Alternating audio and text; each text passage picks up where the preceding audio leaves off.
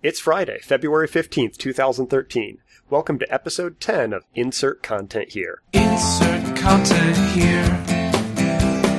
Words intentionally unclear. Rap ba dee doo bap bap ba do do. Insert content here. Jazz hands. Hi, I'm Jeff Eaton, Senior Architect at Lullabot, and your uh, host for Insert Content Here, a podcast about content strategy, content tactics, uh, content hand waving, all the stuff that goes along with that. Um, I'm here this week with uh, Relly Annett-Baker, uh, longtime uh, writer, content strategist, speaker, uh, gamer, and podcaster, and uh, all around cool person. And uh, she's going to be talking with us this week about um, everything from how to how to keep actual writers from from being turned into horribly abused uh, CMS drudges to uh, how to how to make micro content really sing, and I, I might actually ask some Zork related questions, but we'll see. Thank you. It's a pleasure to be on your podcast. First time caller, long time listener. Well, thank you. Um, I actually was lo- just watching the uh, video of a session that you gave. I believe the title of it was "The Art of Making Stuff Backwards." It's all Yes. about microcopy and um, micro content and how critical it is, and how off how it's often just like pushed to the the distant edges of projects. I thought it was just absolutely fantastic. Oh, thank you. I think that was for um, Update Conference, which was run by Aral Balkan, and um, he kind of did it as a kind of TED-ish experience. It was only like a a 15 minute session. Yeah, yeah. So uh, we were giving a maximum of 18 minutes, and I actually ran quite short because I went through it really fast, as I generally do. Uh, so 18 minutes was um, kind of, it was a bit tough for me. It's the first time I've ever had to do, do a talk that short, but that in itself kind of gave me the idea of what I should be talking about, which was the focus of the day was kind of on apps and where their place are in the, the ecosystem and stuff. So there are a lot of people there who are really into iOS development, just getting into stuff for the first time, exploring with Android, doing some stuff with BlackBerry. And so in it, I was kind of saying, well, the, the way that this stuff usually goes is just in the same way there used to be bedroom coders that would build games on the spectrum and it didn't really matter if they were a bit rubbish because you were putting them out to a small audience and then you would fix them and so on. Then that moved to the web and then we get to apps and we're getting a similar thing now, which is you have a great idea and then happens and then profit. you know, you make it to the top of the app store and, and actually it's the that, that makes that makes the difference. And I was, um, I was really inspired by, I, I, I was lucky enough to work with CERN, um, a year or two ago, uh, on some of their public site stuff. And so we got to do a tour of the campus and see bits of Oh, the, like the, the like the particle accelerator, so like we- physics. people. Exactly. So we get to go and see bits of the LHC and how they put it together. And, and there's this one bit, um, this segment that's, uh, just basically an unused bit of the LHC that they've got lying around spare, you know, as you do. Uh, and you look at it and it's a cross section.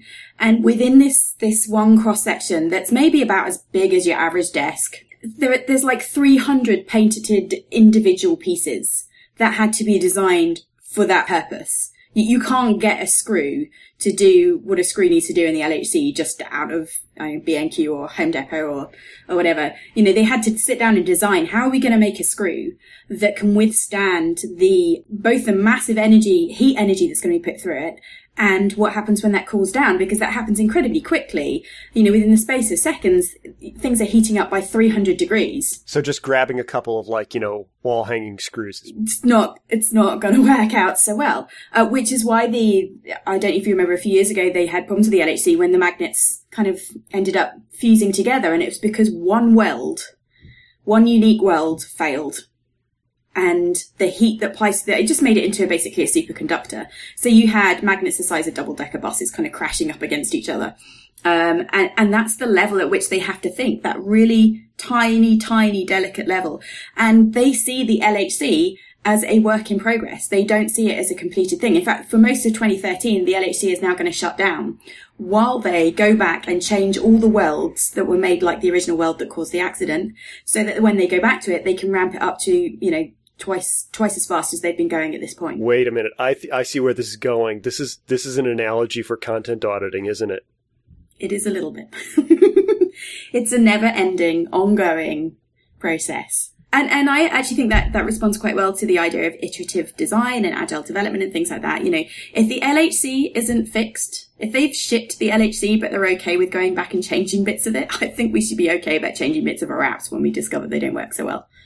It's one of those things where, as you know, in, a- in a CMS or like a, a heavily content-oriented website too, which is a lot of what what I work with.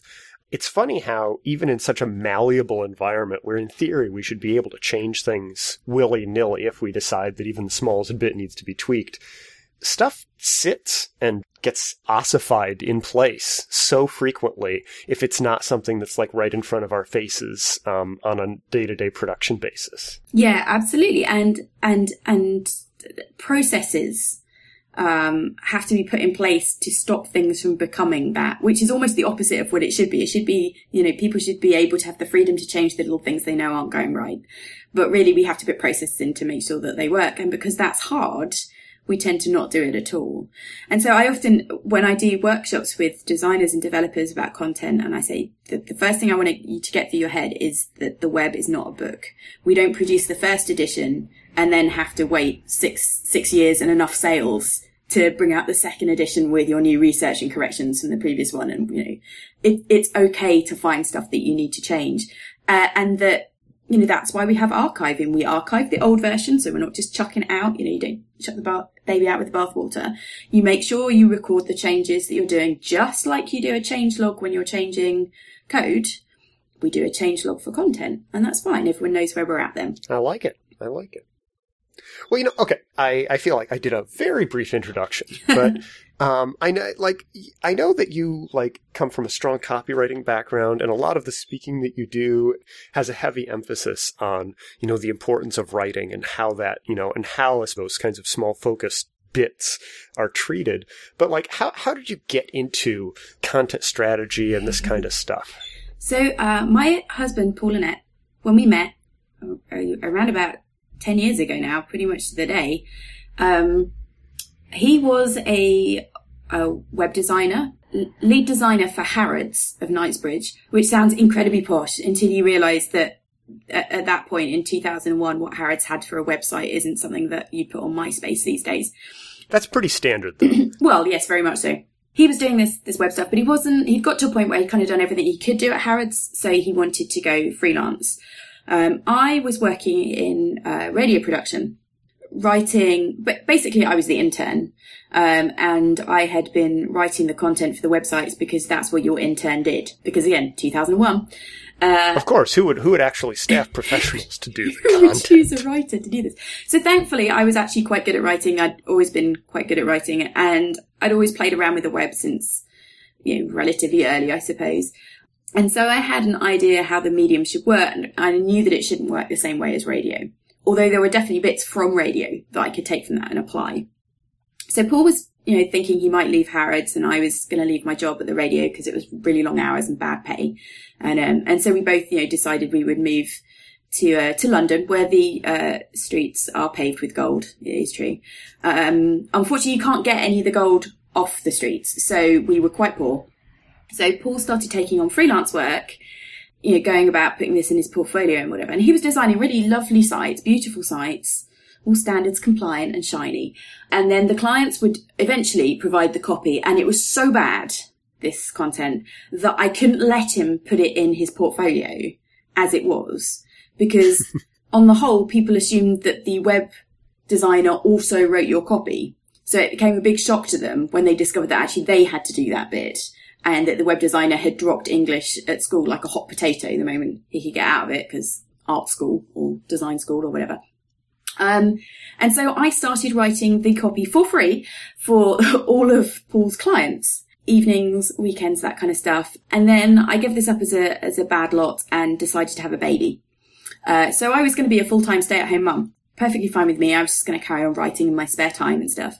Uh, and then You know, to take a break from actually dealing with client content issues. exactly. Um, and then I, Paul then joined Clearleft, an agency uh, in Brighton, because we'd moved to Brighton at that point, and uh, and they wanted someone to help out with a couple of their clients. They had clients that really needed copy doing for really interesting non-profit stuff, but they didn't have a lot of budget being non-profits.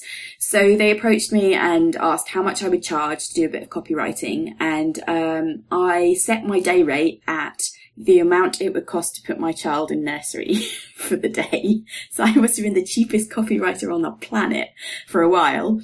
Um, But it's you know it's funny because like I, I actually got my start. You know, we, I, I went from like freelance writing to a small marketing agency in the area that you know eventually decided they wanted to do web pages instead of just DTP, mhm. and that there's that whole like swath of of stuff where you're like, okay, so what are our rates?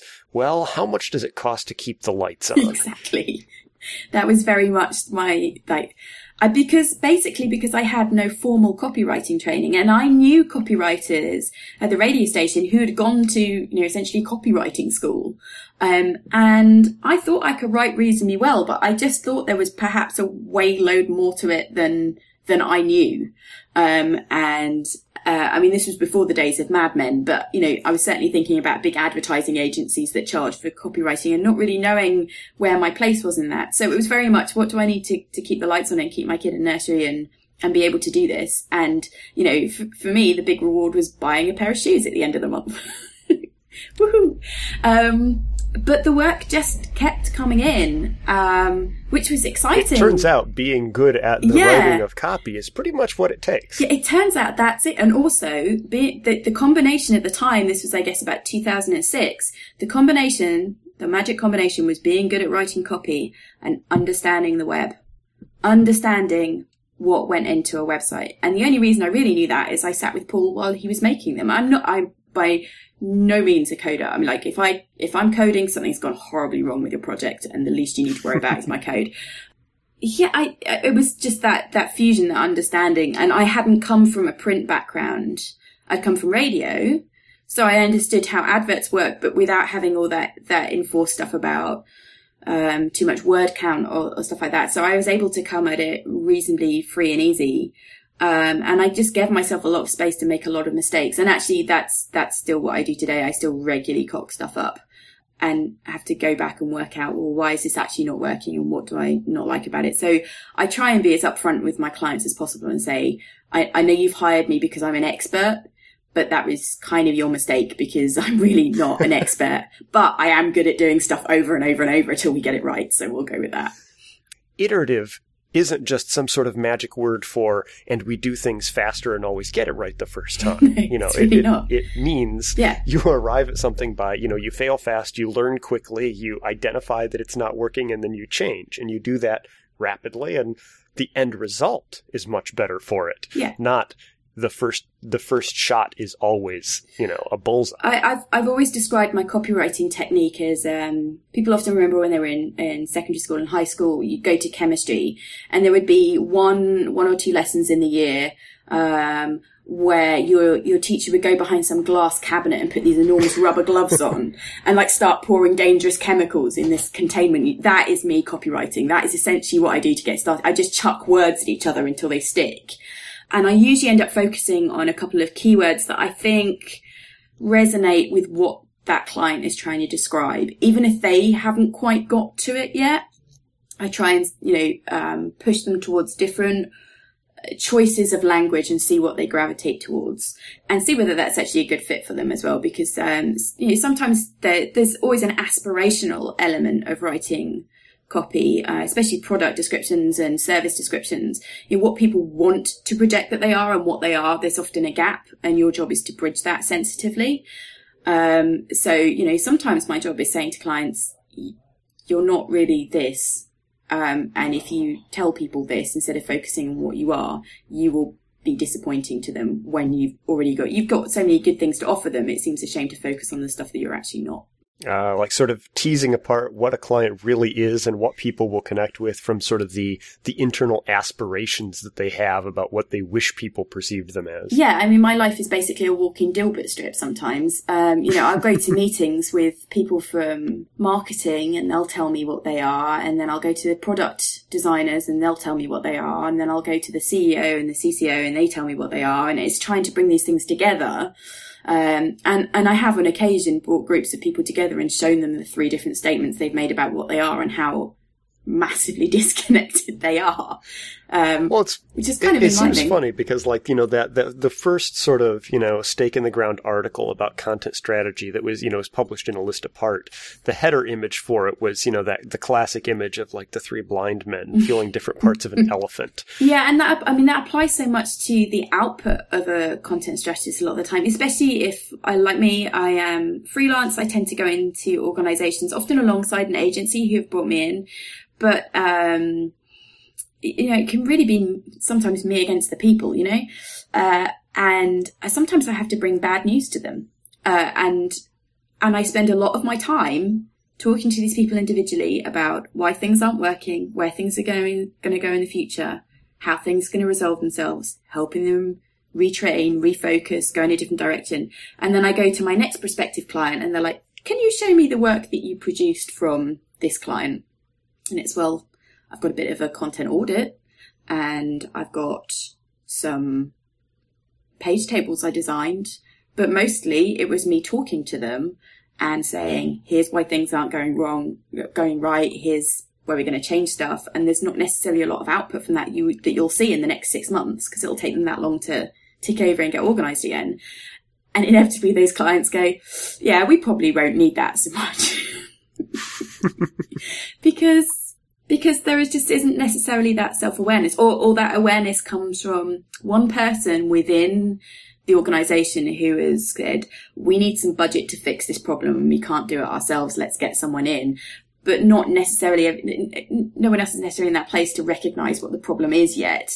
Uh, so they are still groping in the bits of the elephant. Um, but uh, It, it seems like I mean that that's such a that's such a persistent challenge, like all across the board with especially with content work. You know, it seems like a lot of companies have finally started to internalize that. You know, the actual software that runs the website, we should we will probably need to invest something in it. But the content, it always feels like you know it's on it's at the margins, and and I mean at least personally, like something that's been on my mind a lot, like over the past couple of weeks, actually, is that question of micro content, the like the really small chunks that almost mm-hmm. completely fade into the background, but have such a big impact on like how users actually perceive what they're seeing and what they're reading. I think companies often forget that's the conversation. That's the chit chat that happens over the phone between the salesperson and the person ordering. And that's now moved to the web. Um, and so, you know, you don't want it to be unnecessary fluff, but you do want it to reflect the company and the company's values and what they're trying to do. And so part of that is making your checkout as easy as possible. And if, if you have to have a slightly complicated step, uh, take, take for example, um, Rosetta Stone, the language uh, learning uh, software people.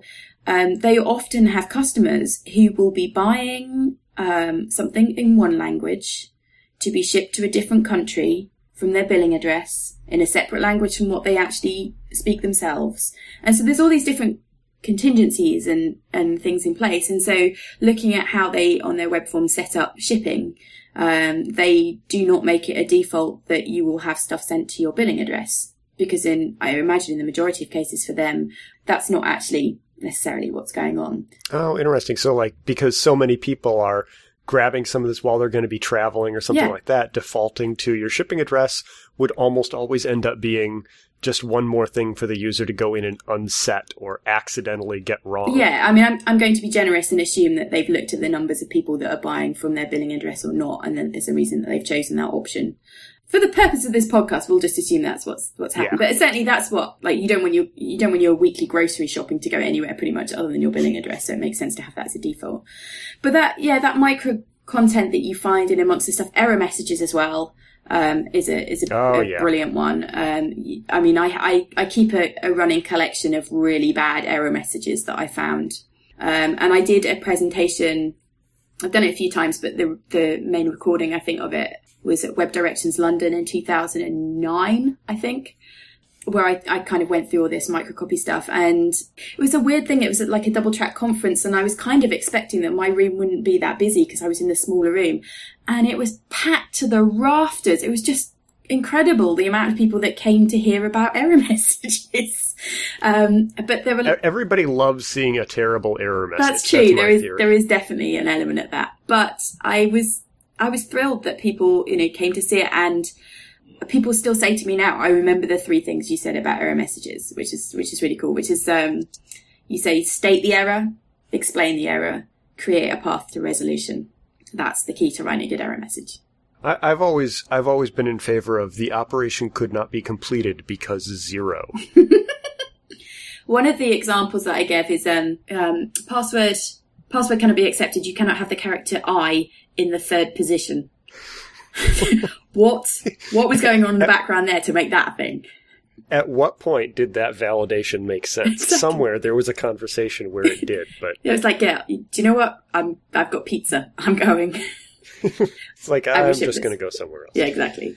So there's a few things like that, and I, I mean, I really like working on microcopy and that micro content stuff for, for that reason because I think it is often you can get a lot of people who embrace the big scale marketing of, co- of company stuff, and they'll have big um, campaigns that they're running and microsites and Facebook pages and so on.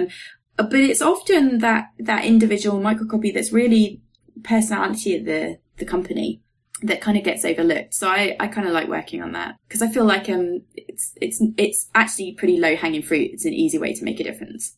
Yeah, it, it- it's not necessarily like you know you you've got to go off and you know into a room and like drink some whiskey and pull out your manual typewriter and like wait for inspiration to strike to you know make the error message feel a little friendlier and clearer. Exactly. It's really it's it's pretty much copywriting 101. Anyone can give it a go. And also most most people can sneakily give it a go without asking permission. It's one of those things that it's easier to to seek forgiveness than ask permission for.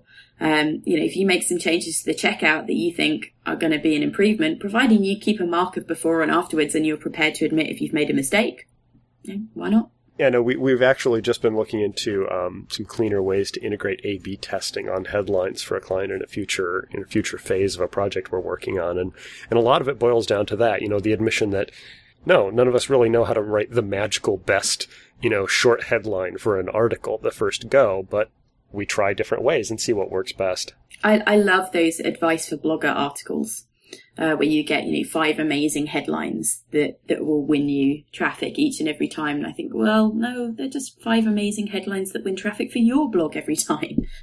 My blog is not your blog, um, you know. And there isn't this magic, this magic ticket because i inevitably. We we end up with this thing where we say, oh, you know, the, the content must be short and choppy and active tense and, and, like 95% of the time that is absolutely right.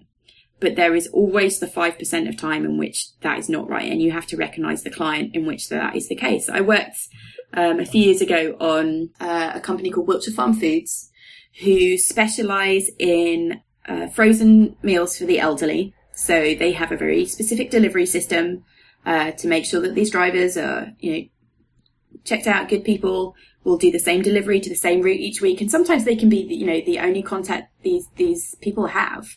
Uh, and yet these elderly people are often using the web and this might be the only transaction they do to, to buy their food. So it was incredibly important that we made the checkout as attuned to them as possible. And it broke so many of the you know best practices uh, I still get people calling me out on it now saying, why did you have it so that it's not your basket and such and such? Whereas I've, ma- I've made it specifically first person, my basket, my, um, checkout, that kind of thing. Because that was the language they were talking to us in. Oh, you know, it's there was actually just a really interesting article about that your my distinction. The title of the post I think was uh, yours versus mine, and he was talking about the fact that it's not so much which one is right, but which one communicates a certain kind of relationship Yeah. to the content on the page. Yeah, absolutely. And, and, and in terms of, you know, these frozen meals that they're ordering, it's, it's a pretty big part of their week. they're choosing their food for the week. It's going to be delivered. Uh, the product descriptions are, are designed to make it as enticing as possible, and they try and make the experience as painless as possible to the point where they have um, they have a 24 hour call uh, person, and it's not like sort of call center in a different country. It's someone actually based, you know, within the organization that will take phone calls for people who are trying to do stuff on the web and are not getting it for whatever reason. Um, That's a bold move. it is a pretty bold move. Um, you know, and it makes a difference because what they actually found was just by having a phone number there that people could call, calls dropped because people felt that if it went wrong, they could muddle on themselves. in, in a in a previous life before I did a lot of really heavy web work, um, I worked uh, doing like back end software for the grocery industry.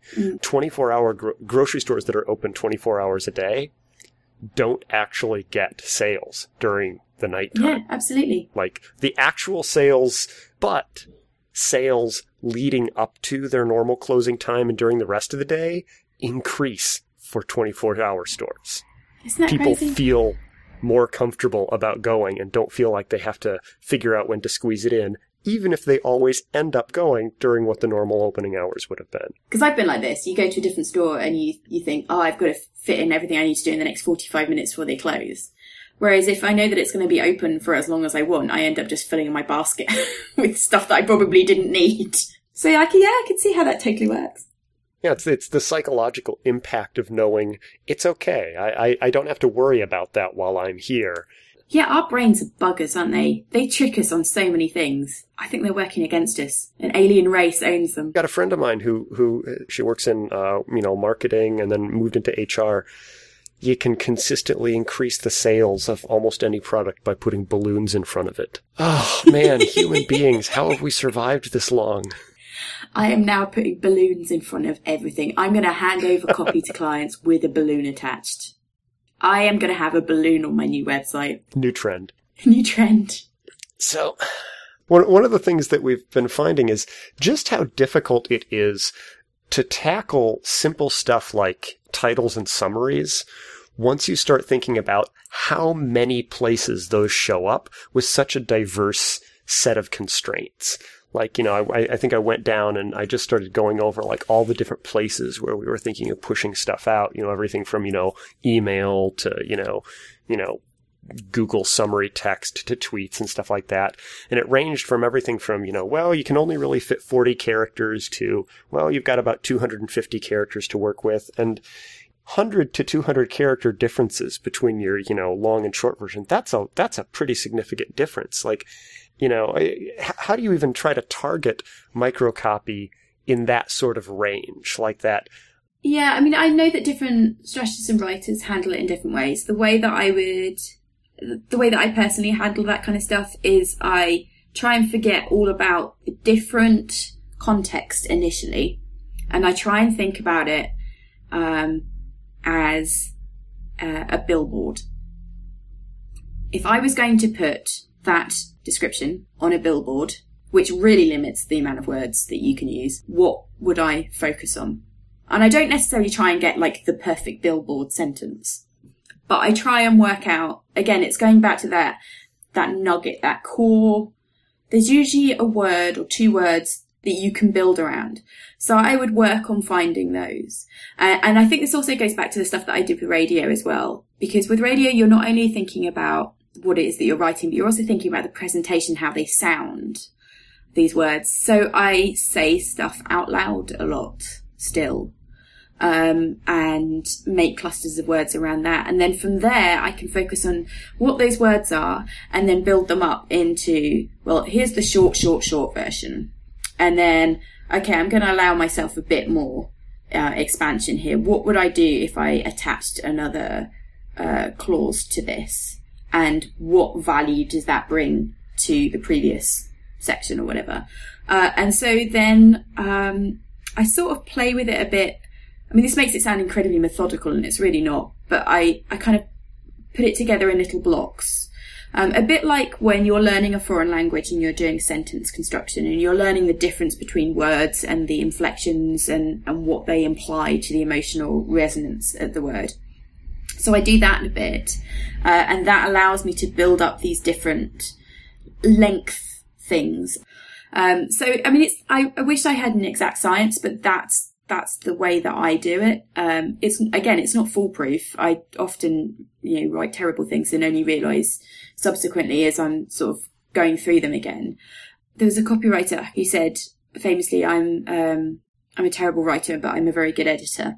And I think that's kind of where I am with this kind of stuff. I'll write all kinds of things and I'm okay going away from it for a bit and then coming back to it. And often when I come back to it, that's when the magic thing that I was trying to clip onto springs up and I go, right, that's, that's actually where I'm going with this. Uh, and then suddenly it comes together really quickly. That that carefully thought out raw material plus some distance and time to digest it. Yeah. Then like new thing, new thing you hadn't really even considered. And suddenly it's like, oh, that makes much more sense. It's like collaborating with yourself. It is. I thought uh, I saw. Um, I went to a New Adventures conference um, in January, which happens uh, in Nottingham, and Jason Santa Maria was speaking there, and he, he was talking about his kind of process, and and he said, you know, ideas like to be ugly, uh, and he was talking about sketching and, and visual stuff, but I think that's also true of writing. Like your your initial stuff is just if it's not rubbish, you're not trying hard enough.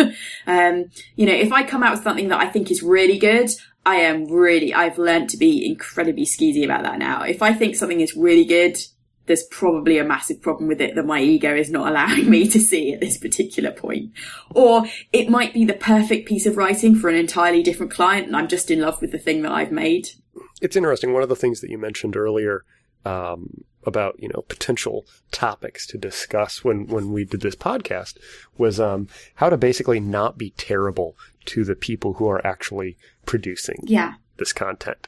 And uh, I'm I'm fascinated by that because you know like you know Karen McGrane and I have you know talked about a lot about editorial UX and I think you know coming at it from a design and developer background you know it's it's this UX challenge and everything but you put it as basically just not being terrible to these people.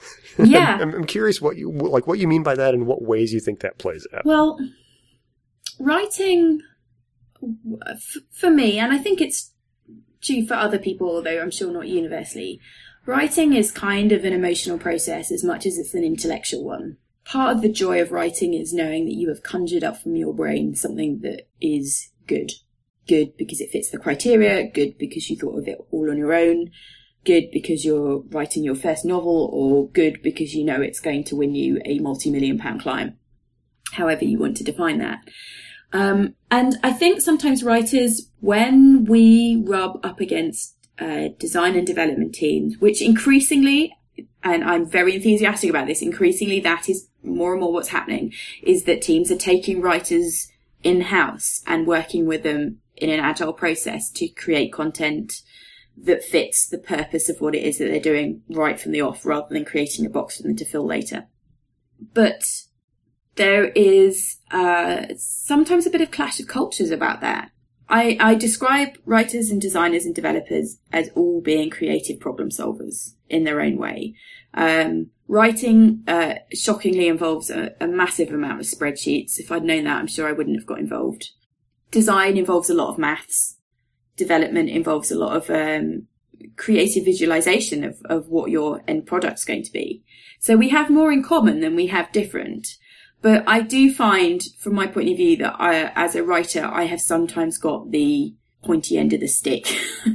um, developers have development stacks, massive amount of computing power, and uh, and tools built for them and the way that they work. And that's because they can build those tools. So it's not surprising, and it's entirely fine to be, you know, envious of it um, and appreciative of it and what it produces but they have computers on their side.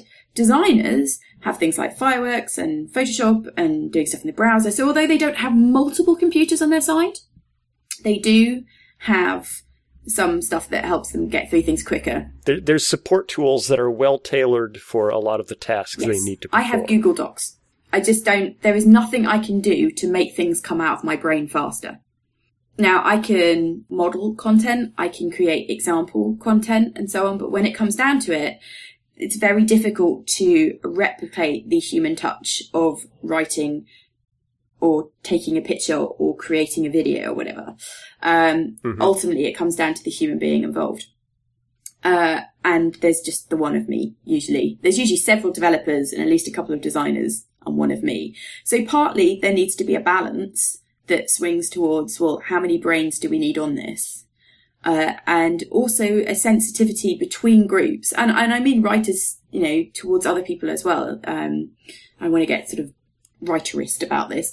Um, but to understand what each brings to that group. And I often find in organizations, the writers are still the last to know anything. anything at all. You know, a decision is made to change the front page of the site and someone in marketing gets told.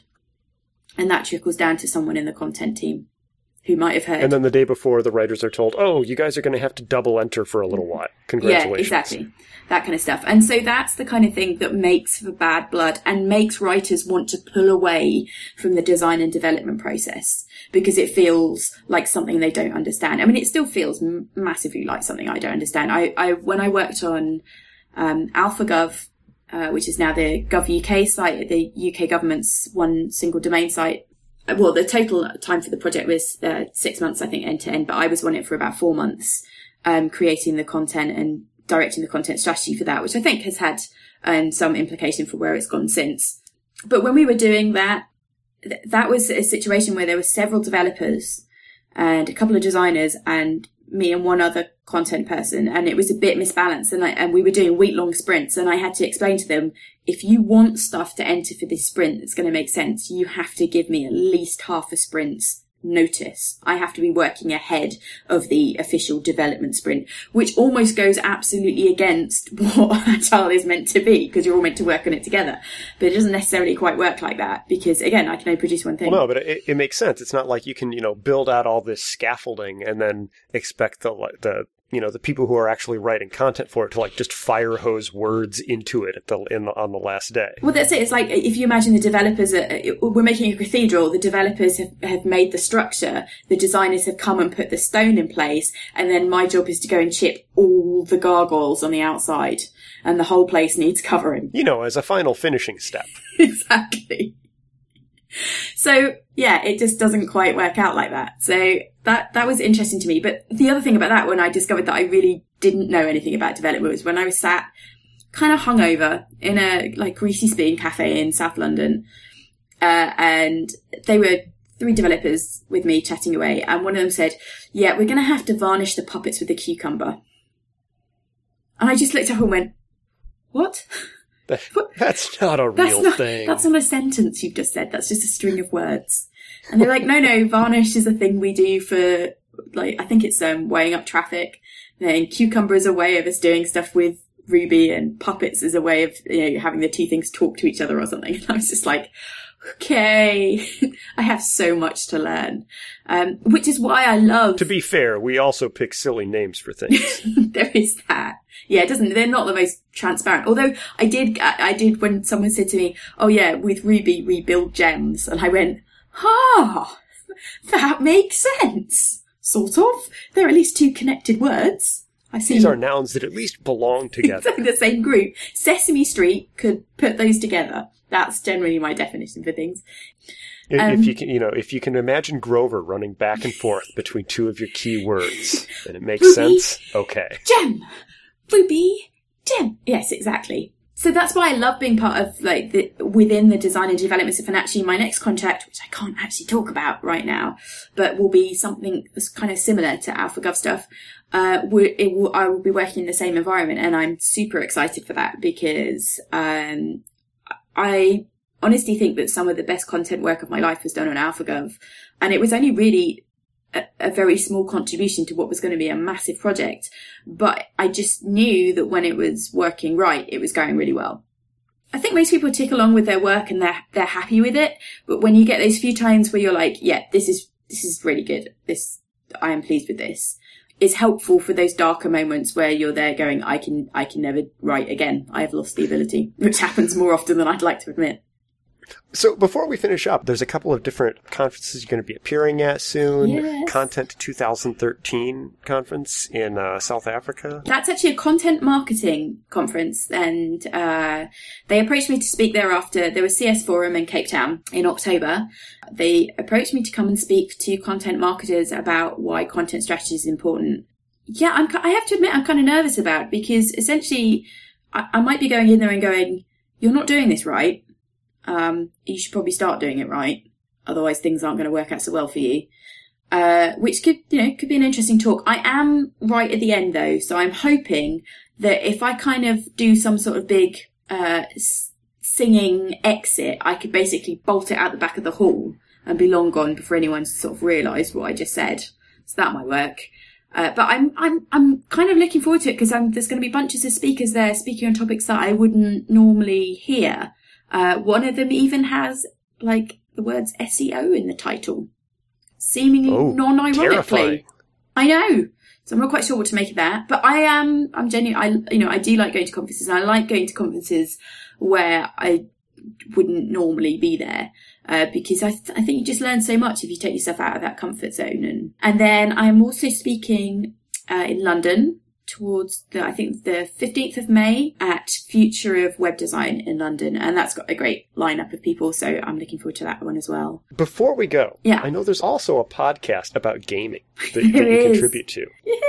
Wh- Where can people go if they are interested in hearing some old school gaming smack talk? Ah, player two is in the figure two, player2.co.uk.